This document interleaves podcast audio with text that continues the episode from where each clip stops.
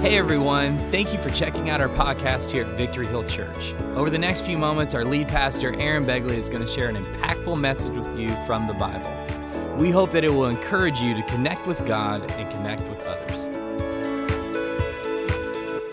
Good morning. Are you excited to be in the house of the Lord today? If you are, give Jesus Christ an ovation of praise. I love the energy in the room, and I love gathering with each and every one of you every single week. Um, let me just take a moment and say Happy Valentine's Day to everyone. And just as your pastor, I just want you to know I love you and I appreciate you. We cannot do what we do around here without you.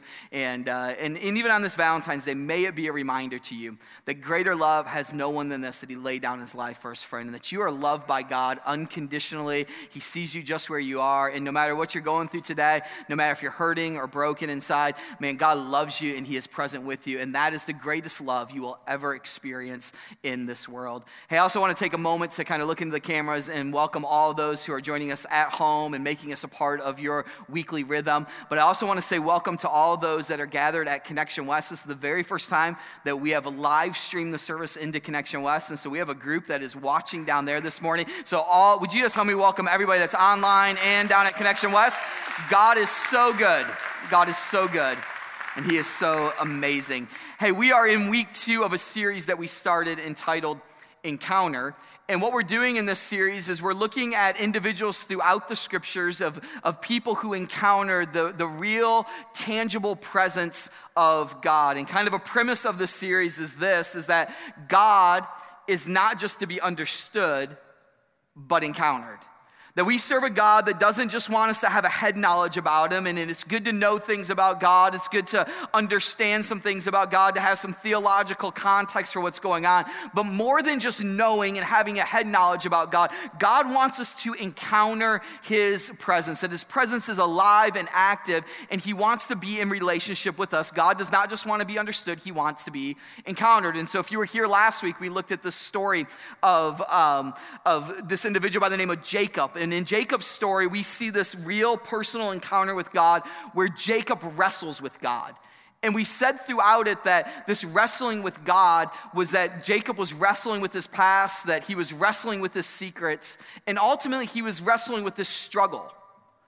That he had this struggle that was going on, and that there was this wrestling. And sometimes we're struggling with God in our own lives. And we said, if you want to have an encounter with God, that if you want to encounter the presence of God, that it all starts with humility. We said you got to come to God and say, God, I'm worn out, I'm tired, I'm overwhelmed. I, God, I just need you. And that we said humility is the way that we encounter the presence of God, that, that brokenness precedes breakthrough. And then we said if you really want to encounter with God, you just got to give your whole life, go all in with God. And when you do those things, when you come to Him with humility and you go all in with God, you set yourself up to have an encounter with the presence of God.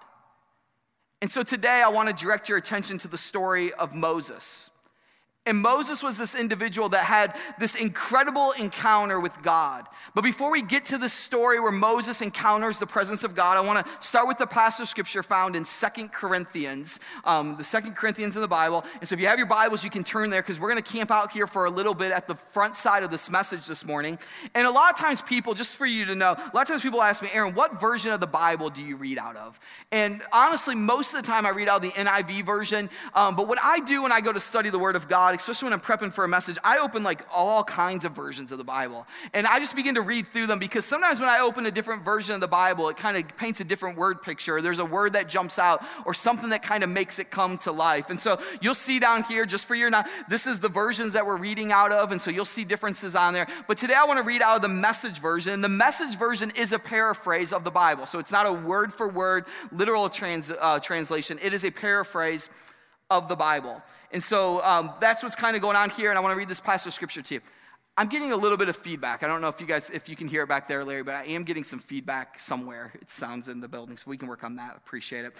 And so here's the, the passage of scripture in Second Corinthians 3, verses 16 through 18. It says this that whenever, though, they turn to face God as Moses, so this is this individual we're talking about today, Moses, and, and the they in this passage of scripture is all of us. Whenever we turn to face God as Moses did, God removes the veil, and there they are face to face. And that's really what I hope that we experience in our life that you and I come to a place where we have a face to face experience with the living God, that, that God is one who's to be encountered, to have a real relationship with Him, that we would come face to face. This is what we saw in the story of Jacob last week. He wrestled with God, and at the very end, he says, I came face to face with God, and he called the place Peniel. And when you read this passage of scripture, it says that when we get face to face and we move towards God, he removes the veil.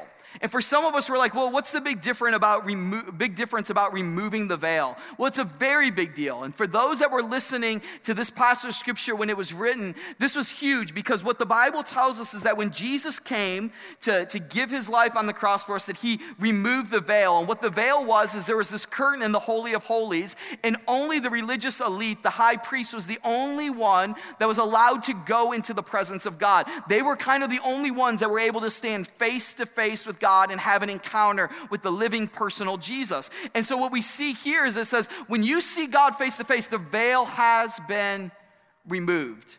It's gone, it's over with. And all of a sudden, we now have access to encounter God. This is what He wants for you. This is what He wants for our lives that we would have a face to face encounter with the living God. And when that happens, here's what begins to take place. Then they suddenly recognize that God is a living, personal presence, not a piece of chiseled stone. That God becomes alive, He becomes active, He becomes so present in our lives. This is what happens when there's an encounter with God. That He's not just some old story that you've heard, He's not just some individual on a flannel graph that you heard when you were in kids' church. That the God that we serve is alive, He's active, and He wants to be experienced. And here's what takes place when that happens, and when God is personally present, when we have an encounter with God, a living spirit, that old, constricting legislation is recognized as obsolete.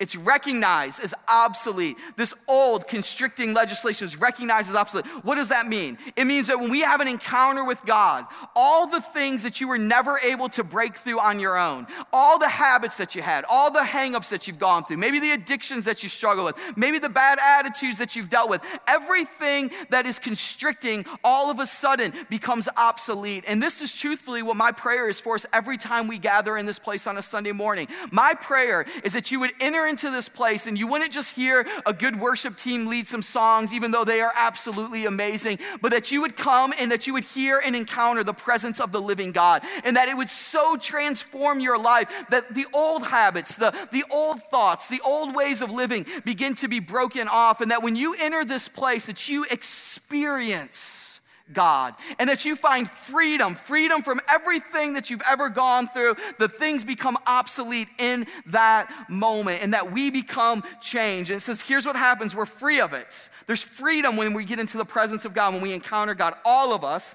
nothing between us and God, our faces shining with the brightness of His face. And so we are transfigured much like the Messiah. And so, what does this word transfigure mean? It simply means we're changed. One of the things that is always going to happen when you encounter God is you're going to leave changed.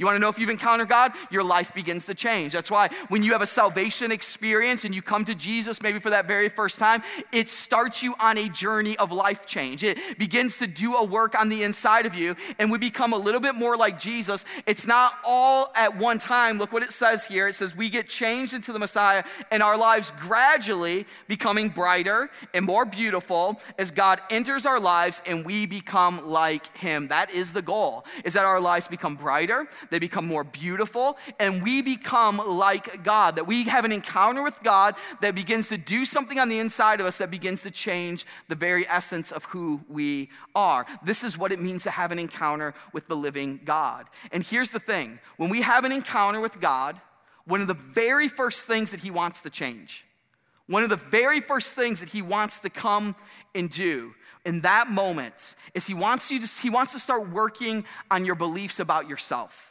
He wants to begin to kind of change the way that you think about yourself. And so specifically, when God had, when you have an encounter with God, he wants to work on your identity. He wants to work on who you are as a child of God. And what I've come to know and what I've come to see is that most of us have an incorrect view of ourselves. We have a, a bad perception of how things really are. And we've allowed all the things that are going on around us to define us, to, to make up who we are. In the physical sense, most of us spend our entire lives waking up in the morning, and the very first thing we do is what we do we go look into a mirror. Some of you should look into the mirror a little more often, okay? I'm just, I'm just, I'm just kidding. But we spend our entire lives waking up looking into a mirror. And the truth is this, though, is not only have we done that in the physical sense, that we also do that in kind of the spiritual sense. That we spend our lives looking into a mirror, trying to figure out who we really are. We look into the mirror of relationships. We look into the mirror of our past issues. We look into the mirror that maybe the parents, your parents put up for you. We look into this mirror and we're trying to kind of figure out who we are. We're trying to figure out our identity. And we've looked into these various mirrors, and yet we really still haven't figured out who we are or been or have the correct view of ourselves. So you see, the question I want to ask today is this is have you defined yourself by the way God sees you? Have you? Have you defined yourself, not by the way anybody else does, but have you defined yourself by the way that God sees you? That the view of our life should be the way that God sees our life. You see, I spent the very first 13 years of ministry working with students and young people. And when I worked with students, you know what I talked to them about all the time was their identity because I could see that in that generation there was an identity crisis, and I was like, man, I got to build into them the identity of who Christ is and what he can accomplish and, and what he can become for them. And honestly, I thought that was just an issue that, that students dealt with. And so I spent a lot of time talking to students. And then I started working with adults. And you know what I found out? Adults struggle with identity. We struggle with fully understanding, embracing who God has created us to be, seeing ourselves and defining ourselves not by the way of anybody else, but seeing ourselves the way that God has shaped us and formed us. You see, when there's encounters that take place in Scripture, and every encounter that takes place before God gives people a calling, or a mission or something to do, you know what he begins to do? The very first thing he does is he works on their beliefs about themselves. He works on their beliefs. He says, I got a mission for you. I got a purpose for your life. But before you're ever going to be able to accomplish these things, you need to know who you are in Christ. And every single individual never thought they were good enough, never thought they could accomplish it, never really had the correct identity about themselves. And I think in the body of Christ, there are a lot of us that are sitting in this room today and maybe watching online that have sat there and you are having an identity crisis. You really don't understand who you fully are as a child of God and what is available to you. You've allowed everything everything else around you to define you. So let me give you some Disney trivia this morning. Do we have any Disney fans in here? Like you love Disney movies, like you're like all up on it. Okay, we got some hands. Like some of you are like, oh, should I admit to this? Am I not? You know, like it just seemed like you were a little backwards about that. Does anybody know what was the, the very first Disney movie that was created? Does anybody know what the very first Disney movie was? Snow White. We've got it in the middle. You are the number one Disney fan now in the room, okay? Ding, ding, ding. We have a winner. Snow White and the Seven Dwarfs is the very first Disney movie that was ever created. And in this movie, there's an evil queen. And what she does every single day is she goes to a mirror, and you can say it along with me. What is the question that she asks? Mirror, mirror on the wall, who's the fairest of them all? And this evil queen goes to a mirror, this magic mirror, every single day. And she looks into this mirror, and what is she looking for? She's looking for validation. She's looking for the mirror to tell her that she is the fairest of them all. You see, it amazes me though that we still go through life and we look into a mirror, and it amazes me how many people are going through life looking into the mirror of life, looking for validation, looking for purpose looking for something to say that they are okay or this is who they are. And so we look into the mirrors of different things over and over and over again. Some people look into the mirror of their job and they're looking at that job and they're like, mirror, mirror. Is this what's going to be the thing that defines me? You look into the lives of your kids and you're like, mirror, mirror. You look into the lives of your possession and you're like, mirror, mirror. You look into the lives of your relationships and you're going, mirror, mirror. You look into the lives of popularity and you're going, mirror, mirror. And you're looking for all of these things to define you, to bring definition to your life, and to be the thing that begins to become your identity. And the problem is this is that we're looking in the wrong places for the identity because it's never going to be found in the mirrors of this world. It's only going to be found in the reflection of who God is inside of our lives. That's the mirror that we have to look into. That's the identity that we have to take on. And so I want to give you real quickly three different mirrors that affect our identity. And then I want to jump into the story of Moses this morning for just a few moments. Three mirrors that affect our identity, the three mirrors that I think a lot of people are looking into over and over and over again. The first is this the mirror of failure or rejection.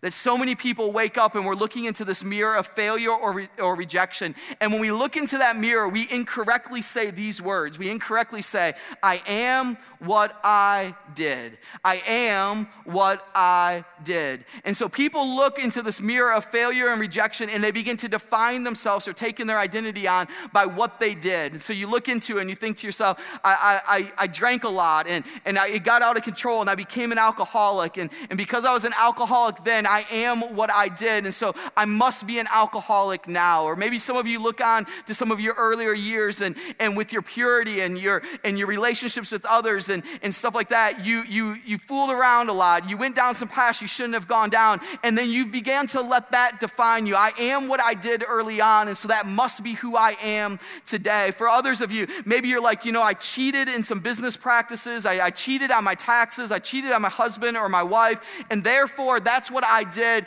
and that must be the very thing that is going to define me. And we begin to define ourselves by the decisions that we have made. And I just want to say to you today this that God never sees you by what you did, He always sees you as you can become. God never sees you as what you did, He always sees the potential that's inside of you of what you can become when you take on the correct identity in Christ. That you don't have to be defined by the mistakes of your past. One of the hardest things that I do in life is being a father to my two boys. How many know parenting is difficult, right? I mean, anybody been there? Some of you guys have been there, done that, and you still look back and go, man, that was difficult. And raising kids is a challenge. I mean, they've got their own unique personalities and attitudes, and I feel so responsible for them. And one of the great responsibilities that I have is to help to shape their identity. And I, and I look at my two boys, one's seven, one's five, and I'm like, man, I feel like I've got such a responsibility to make sure that they don't take on the identity of this world, but they really understand who they are in Christ. And therefore, when the hardest times is when there's actually punishment that needs to be given out, right? When there's correction that needs to come. And so there's times when, when my boys do something that's not right and I have to bring them and I have to sit them down. And when I sit them down, I try to say things to them like this. When they've, when they've done something wrong, so if they've, if they've told a lie and, and they lied to, to me and Abby, I'll, I'll sit them down and I'll say things like this. This is what you did. You lied. And because you lied, there's to be some consequences. But that's not who you are, buddy, because you will not be defined by this one moment and you will not be defined by the fact that you told a lie. Jackson's my aggressive one. Like he's five and he beats up on his brother, okay? And he's sneaky about it. Anybody sneaky when you were a kid about that kind of? Who's the sneaky ones? Yeah, uh, you know. And that's Jackson. And so when Jackson hits his brother and goes off on him, you know, I'll have to pull him in and I'll say, hey, bud, this is what you did. You, you hit your brother. You got angry with him. And because you got angry, there's consequences. But I want you to understand this is not who you are. You will not be labeled by being an angry person because that's not who God has created you to be. You see, I have this responsibility to speak life into them and help to shape their identity. And the truth is, is that there are some of you that have gathered in this room today or that are watching online. What's happened is you've been plagued by your bad decisions of your past and you began to take on that nature and you began to take on that identity. And I just want to say to you today, today. That may be what you did, and you may have to pay some consequences for it, but that's not who you are. That God has created you and shaped you and formed you, that God can take you right where you are and He can do something great in your life. If you believe that, would you give Jesus Christ an ovation of praise in this place today? And so there's the mirror of failure and rejection. The second mirror that we look into is the mirror of social pressure. The mirror of social pressure, meaning you let others define you. And when you look into the mirror of social pressure, what ends up happening is this is you begin to say incorrectly, I am who they say I am. I am who they say I am. And for some of you, there's been words that have been spoken over your life and you've began to take on that identity. It may go back generations. For some of you, it was a word that was spoken over you when you were in junior high by your parents, and, and they told you that, that you would never amount to anything and that you would never succeed in life. And you've allowed those words to stick to you, and you began to live out the identity of who they said that you were. Maybe for some of you, you were in high school and there was a teacher that looked at you and said, You're not smart. You're never going to amount to anything. You're stupid. You're dumb. And you allowed those words from those teachers to attach to you, and it became your identity. And you began to say, Well, that, that just must be who I am going to be because that's what they've said about me. Maybe for some of you, it was a friend that you had, and you kind of got labeled inside of the group as just the goofy one, the one that's always just joking around and, and never taken seriously. And you just kind of lived out that identity because that's who they said that you were. For some of you, maybe you were in a relationship, maybe you were married married to your husband or your wife, and it became an emotionally abusive relationship, and, and they began to speak things over you, and it began to become your identity, and you may even be broken away from that relationship now, but all of a sudden you began to think over and over again, I must be who they say that I am, and you've began to take on that identity. You see, too often we're looking into the mirror of social pressure, and some of you have allowed one statement to take over your life, and, and you're stuck living your life life believing that you are who they say you are. But can I tell you something? You are who God says that you are. He's the one who's designed you and created you. And too often we're looking into the mirror of social pressure. There's a third mirror that we look into, and it's the mirror, the mirror of inferiority. It's the mirror of inferiority. And when we look into this, uh, this, uh, this mirror, we're simply saying this I am not enough. I am not enough. I'm not enough. And can I be honest with you? This is a mirror I think a lot of us struggle with. This is a mirror that so often we're glancing into and we're peering into. If I could just be really honest and transparent with you, this is a mirror that there's times in my life that I struggle with. And the role as, as being a pastor, there's times I wonder if I could have done more. I wonder if it's good enough. There's, there's times I'm just like, man, God, I, I don't know if I can live up to this. I don't know if I'm even qualified in the moment of this. And there's just moments that unfortunately I can start finding myself peering into this mirror where I'm just like, man, I'm just not good enough. I can, I can watch somebody else do ministry and think, man, they're so much greater. They're, they're so much better. God, I'm inferior. I'm not going to be enough. And yet, this is a mirror that I so often hear other people talk about. I hear moms talk about this and, and am I going to be a good enough mom? And, and you begin to compare yourself and am I doing enough as a mom to, to raise my kids and to invest into them? Am I doing all the special projects? And all of a sudden you begin to look into the mirror of inferiority and it becomes the label.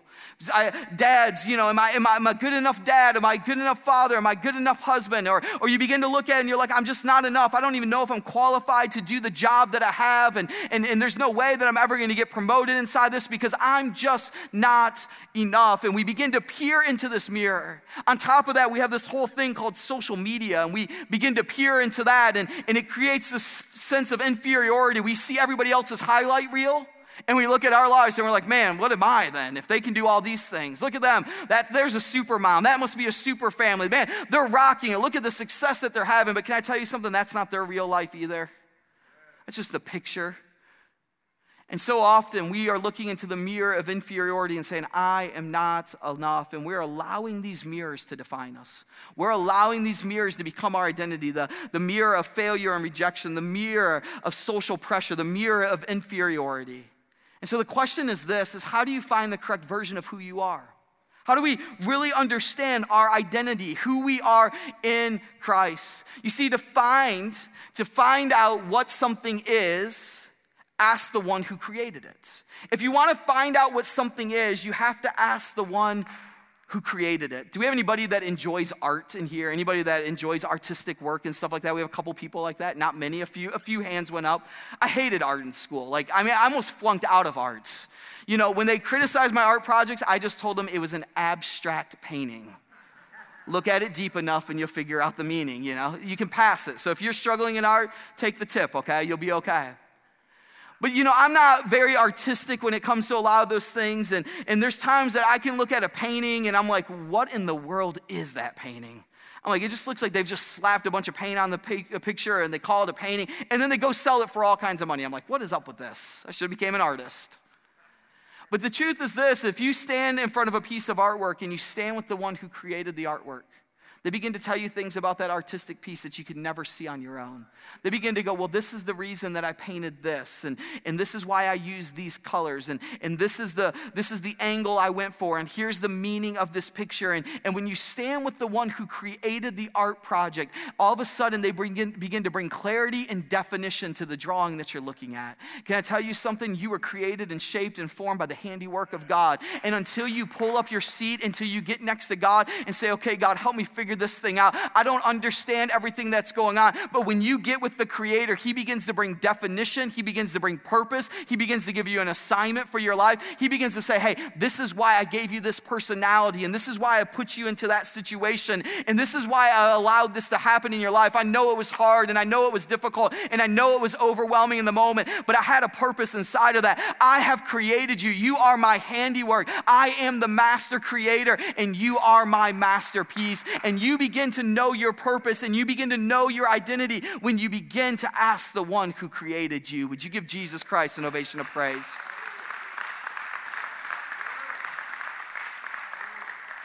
You see, there is no way that you can live out your God given potential, your God given design, unless you ask the one who created you. There's no way. And there's only one person who has an accurate story on your life, and that's Jesus Christ.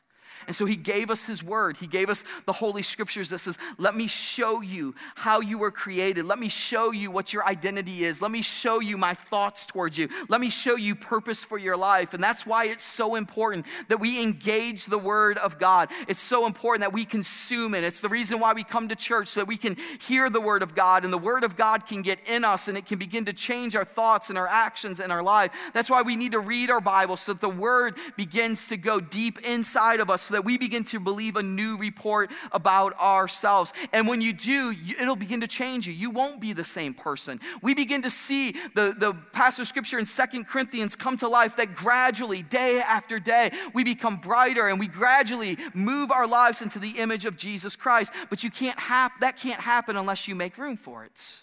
Here's what it says in James 1, verse 23. It says, Anyone who listens to the word the word of God, but does not do what it says is like someone who looks at his face in a mirror. And after looking at himself, goes away and immediately forgets what he looks like. And the truth is, is I think this is where a lot of us are at. Many of us look quickly in the mirror and then we kind of go on and we're like, okay, I'm, I'm okay. And we don't allow it to actually change us. We kind of forget what we see. We're like, okay, everything looks good, and then we're off. But he says there's another way that we can engage the word of God. And he says, but whoever looks intently, whoever looks intently, so this is what I want for you. I want you to engage the word of God in such an intent way that it begins to change something on the inside of you. You see, this is a vanity mirror. Anybody know what one of these things is? And what I discovered at some point is that when you flip the mirror around, it magnifies things three times greater. And this sometimes becomes your worst enemy right here, right? I mean, like, if I look at myself on this side of the mirror, everything looks okay for a moment. I flip this around and I see hair growing out of places that the hair shouldn't be growing out of. I begin to look and I'm like, man, I got gray hair. What's up with that? Like, I shouldn't have gray in my beard because all of a sudden, what looked good on this side begins to show some flaws on this side. And this is where God is trying to get us when it comes to engage in the scripture. Too many of us are like, oh, I'm good. Okay, I must be good. It looks okay on this side. Instead of flipping the mirror around and go, okay, God, let me look intently. Let me look intently into your perfect law. And can I tell you something? All of us have room for growth. I don't care if you've been a follower of Jesus Christ one day or you've grown up in this church your entire life. You have room. There's things that God wants to show you in Scripture. He wants to transform you. He wants you to have an encounter with the living personal presence of God. And He begins to show some things. And He's like, oh, you look good on this side. From far away, you look good, but you're far from good. And God would say, I want you to look intently into the Word of God. And He says, when you do, into the perfect law, you look intently, that gives freedom. And it continues in it, not forgetting what they have heard, but doing it. And here's what happens when you do it you and I will become blessed. We'll become blessed. Like you want to be blessed, you begin to look into the Word of God intently, intently. And so there's this individual, Moses, who had this face to face encounter with God. But the truth about Moses' life is this is Moses had an identity crisis. He had an identity crisis. The story of Moses goes a little bit like this if you don't know about it is that Pharaoh decided in Egypt that the Hebrew children were becoming too powerful. And so he creates this edict that all of the newborn baby Hebrew boys need to be thrown into the Nile River. And so from the time that Moses was birthed, his life was in jeopardy, his identity was in crisis. He was struggling.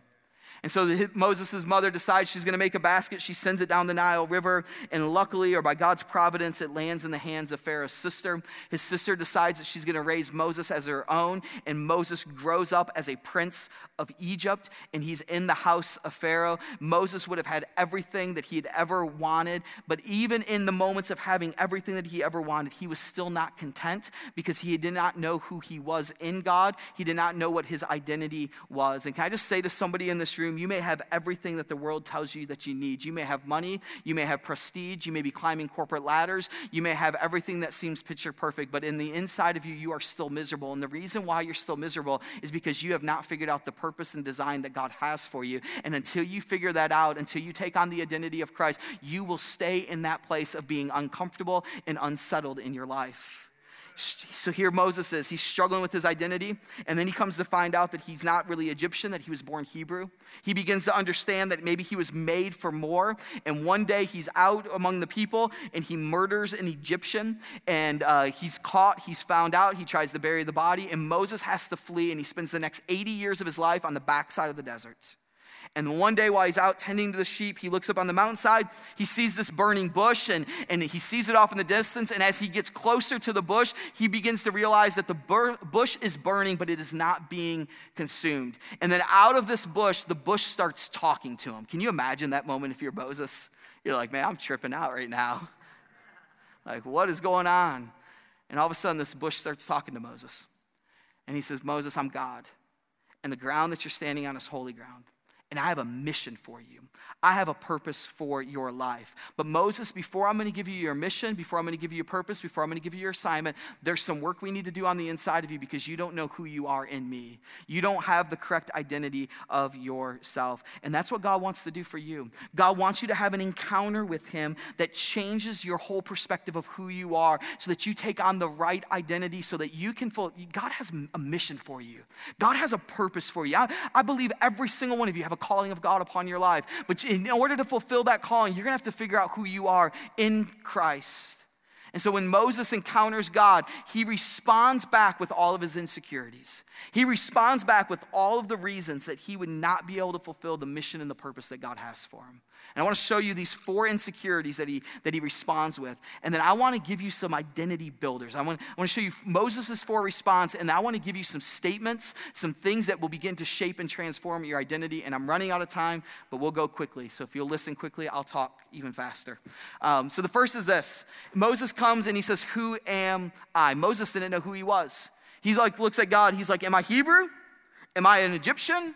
Am I a shepherd? I don't know who I am. And there's some of us here today, we just don't really know who we are. Let me show it to you in Exodus chapter 3, verse 11, 12. But Moses said to God, Who am I? Who, who, who am I? Why should I be the one to go to Pharaoh? And Moses was struggling with his past. He was struggling with the insecurity of, of what other people had labeled him. He's looking at God and saying, God, don't you know? I'm the guy that murdered someone.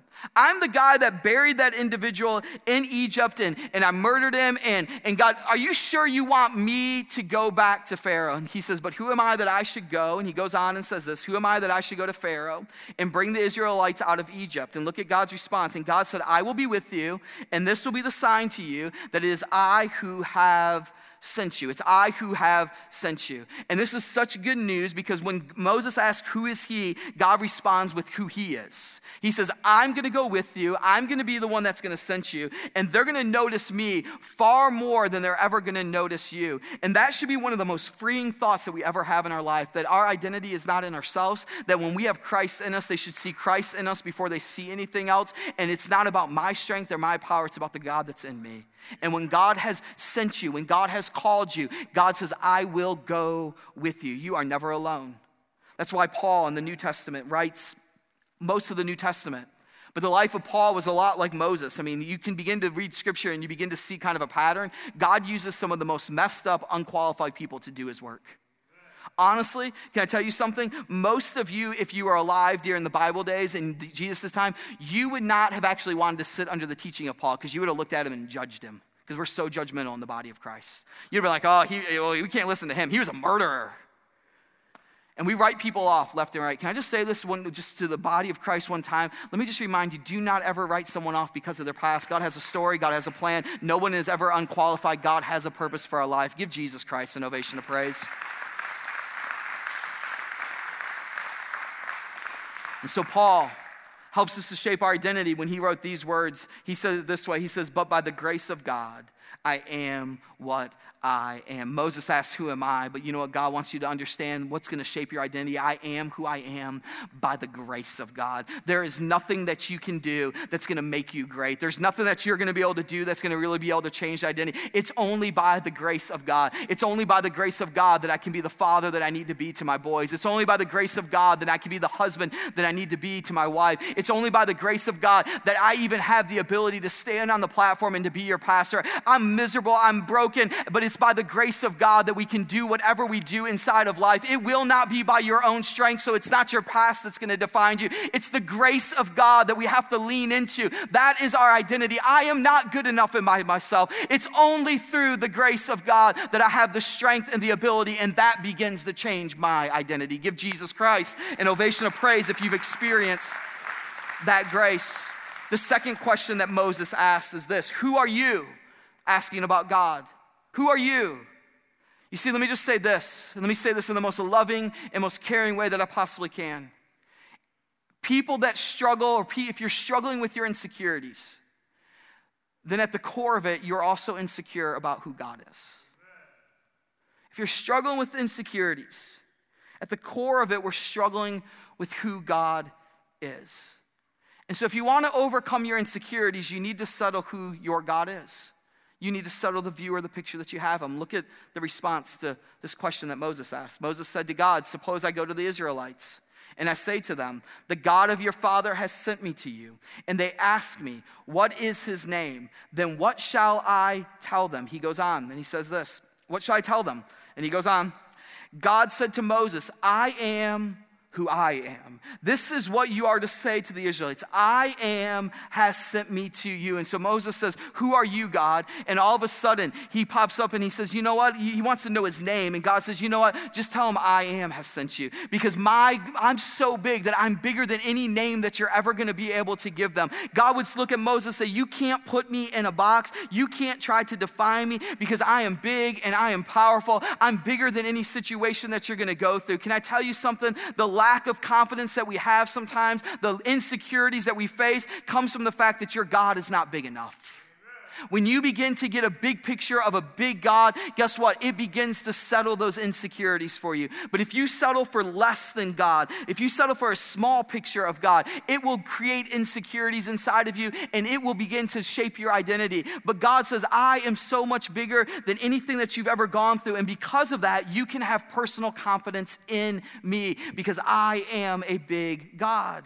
You see, you need to know that you have a mighty God, that He is mighty. You need to know that you have a powerful God. You need to know that He is a God that performs miracles in the past and He still performs them today. We sing this song around here that's called Waymaker, and the lyrics of that song is He's a waymaker, He's a miracle worker, He's a promise keeper, He's a light in the darkness. And then everybody says, and that is who you are. That is who you are. Because all of a sudden, when you begin to declare those things and you get that view of God, you begin to understand nothing is too difficult for my God. Nothing is too big for my God. He is bigger than my circumstances, He's bigger than my situations, He's bigger than my insecurities because my God is big and my God is powerful. Give Jesus Christ an ovation of praise. So Jeremiah put it this way He says, Oh Lord God, behold, you you, God, you and you alone have made the heavens and the earth. And by your great power and by your outstretched arm, nothing is too difficult for you. You want an identity builder? Not only is I, I am who I am by the grace of God, but we also need to understand that there is nothing that is too difficult for my God. That begins to shape my identity, that begins to shape my thoughts, and that begins to change your life. There is nothing too difficult for your God.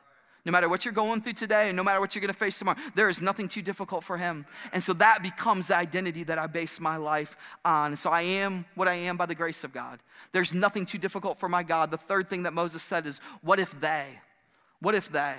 Look at it in Exodus chapter 4, verse 1. Moses answered, What if they don't believe me or listen to me and say, The Lord did not appear to you? Can you hear it? You know what Moses is doing? Moses is whining. He's whining in this moment.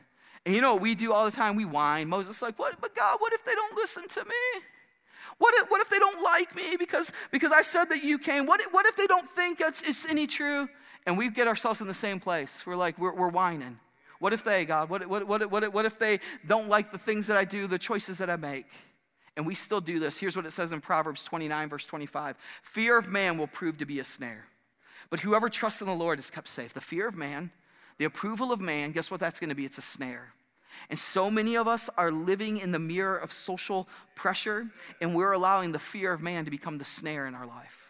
We're allowing the fear of man to be our identity. We saw this in the life in the times of Jesus in the New Testament. Here's how it reads in John, the book of John. Yet at the same time, many even among the leaders, so this is about Jesus' time, many of the religious leaders believed in him, believed in God, but because of the Pharisees, they would not openly acknowledge their faith. For fear they would be put out of the synagogue, for they loved human praise more than praise from God. Can I just say this? If you seek human praise, you will stay insecure. You'll have feelings of insecurity. You'll feel, have feelings of inadequacy, and your feelings of inferiority will continue until you decide that you are not going to seek out the praise of men above the praise of God. You will still be insecure in your life.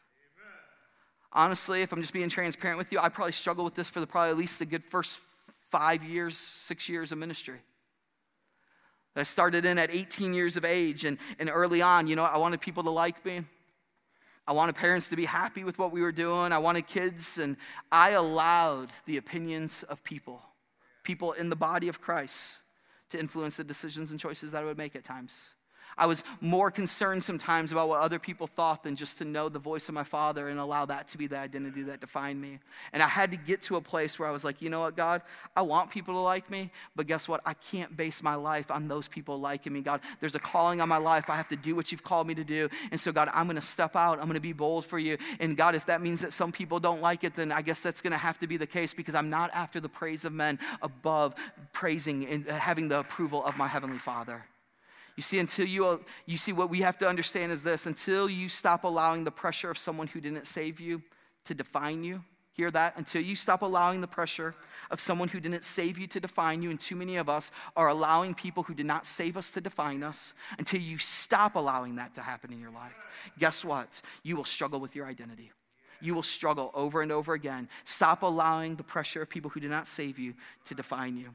So Paul says it this way in Romans 1, verse 16 For I am not ashamed of the gospel. This is an identity builder because it is the power of God that brings salvation to everyone who believes. I'm not ashamed of the gospel. I'm not ashamed of who God is. And can I just say this to some of you? Some of you need to take that step of boldness today. You need to declare, I'm not ashamed of God. You know what? Maybe you've put him on the back burner. Maybe you, your, your relationship with God, the extent of it is a Sunday morning experience. And then you go to work on Monday and you're like, I just kind of want to fit in. I don't really want them to know there's anything different about me. Or, or you're still running with maybe the same group of people and you're like, I really don't want to tell them that I don't want to do these things because I don't really feel like that's God honoring, but, but I'm just, I, so I'm just going to kind of act like I'm okay with it. You know what? You need to not be ashamed of the gospel. If those people don't want to be your friends anymore, if they don't want to be around you anymore, if they get offended by that, then so be it. Because guess what? If, if you're worried about what they're thinking, guess what? That's shaping your identity.